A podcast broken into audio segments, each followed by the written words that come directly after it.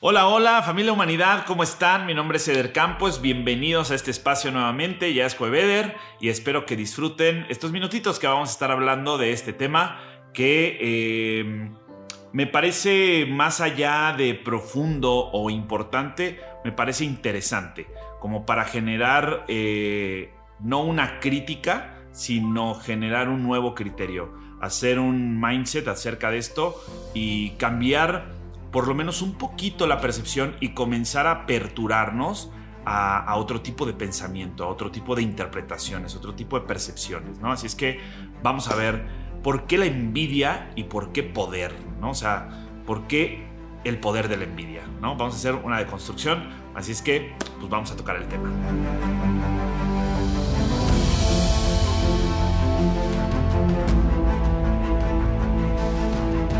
Bien, el poder de la envidia tiene que ver con lo que se instala detrás de lo o dentro de nosotros por lo que desde afuera vemos, o sea, vamos a ver la relación interna-externa.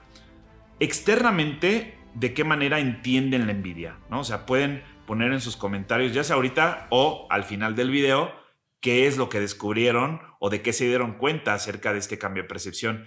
¿Cuántas cuestiones, cuántas palabras eh, o cuántas cosas tenemos allá afuera que le damos un significado por experiencias que hemos vivido, por cosas que nos han dicho, por observaciones que hemos realizado a lo largo de nuestras etapas de crecimiento, etc. Es decir, la envidia, dicen, ay, es que la envidia es algo malo, es algo negativo, tiene un poder, pero ahora lo trasladamos de manera interna. Es decir, tú cuestionate, pregúntate, ¿qué envidio del otro? ¿O por qué envidio eso de ese alguien? ¿Qué estamos envidiando en realidad? Y la envidia se traduce al hecho de que deseamos algo de la otredad o del otro, ¿no? Del otro yo. En el otro, el otro tiene algo que yo quiero. El otro posee algo que yo deseo. Entonces vemos la envidia como, ah, eso que él tiene, yo lo envidio. No sé, por ejemplo, eh, una persona que no tiene la libertad de elegir su tiempo, por ejemplo, en horas laborales, ¿no? que tiene un horario fijo y establecido, eh, envidia a los que laboran, por ejemplo, en, eh, pues, como freelance. nosotros, freelance, ajá, freelance, todos los que estamos, este, pues, libres, que ya después hablaremos de, de la libertad como esclavitud, pero es este sentido de decir, realmente está la posición de ver esa envidia como un poder interno de inspiración. ¿Sí? Es decir, si yo lo que estoy envidiando, si yo me cacho y a ver qué envidio del otro, su tiempo libre. Ese, eso que tiene como tiempo libre, yo lo envidio. Entonces, como tiene tiempo libre, de manera interna, o sea, yo le hago una resignificación para poder darle otra interpretación, inter hacia adentro, para poder re, o sea, volverlo a presentar afuera. Entonces es interpretación adentro. Yo veo la envidia y veo ese poder que tiene la envidia en mí. El poder termina siendo interno. Entonces le doy otra interpretación, ya no negativa, sino no solamente positiva, sino propositiva. ¿Qué es esto?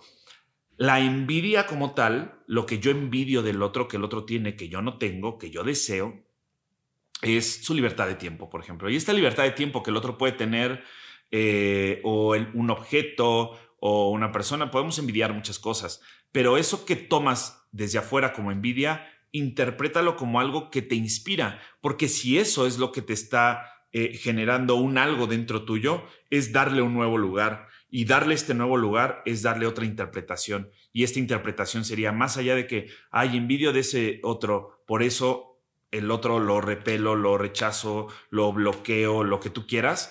Entonces, la realidad aquí es entender que si yo envidio del otro eso, pues lo tomo como una inspiración. Y entonces, más allá de rechazarlo, veo qué hizo para llegar allá, porque eh, juzgar a una persona es muy fácil pero nosotros lo hacemos desde el punto en el que está ahorita, pero no conocemos la historia ni el camino que realizó para poder llegar a donde está, para poder estar en donde está y ser quien es hoy en día. O sea, vemos el resultado de las personas que están aquí, acá, acá abajo, pero no conocemos su historia. O sea, no podemos realmente juzgar la posición de alguien sin antes haber eh, conocido el proceso que vivió para llegar a donde está.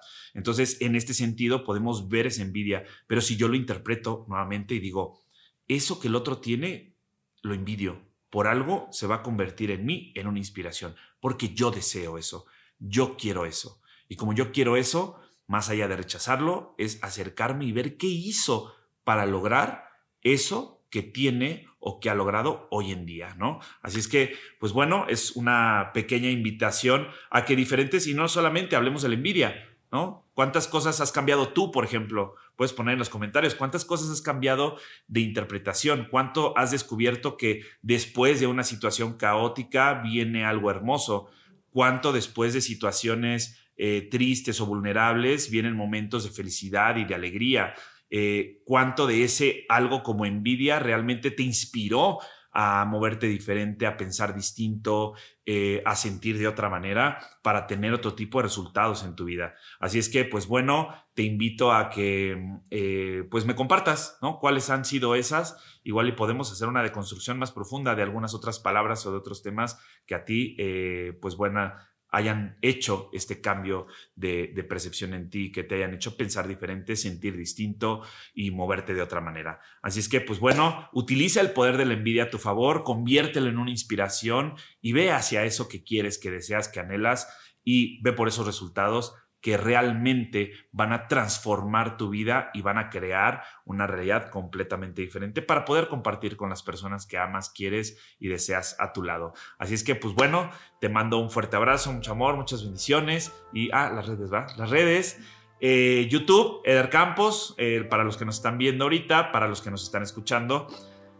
YouTube, Eder Campos, eh, Instagram, arroba 11 con número 11 Eder Campos, igual en TikTok eh, y Spotify y las demás redes sociales. Así que te invito, pícale a todos los botoncitos para que podamos compartir este tipo de mensajes. Si crees que son de valor para ti, compárteselo a tus amigos, en tus grupos, eh, en tu familia. Y estará bien interesante hacer esta invitación que de todos los temas que vayas viendo todos estos jueves, te des la oportunidad de verlo en grupo, ya sea con tus compañeros laborales, con tu familia, con tu pareja y terminando el video hagan un intercambio de ideas, ¿no? O sea, diferentes puntos de vista, porque esto es lo que yo creo que enriquece más la sabiduría, el conocimiento y la información que estamos integrando en cada uno de nosotros. Así es que es la invitación.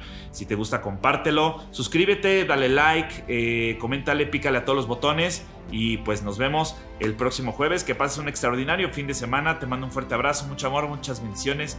Que la magia te acompañe. Los envidio a todos porque me inspiran a seguir estar aquí, a seguir creciendo, aprendiendo y sobre todo compartiendo. Ciao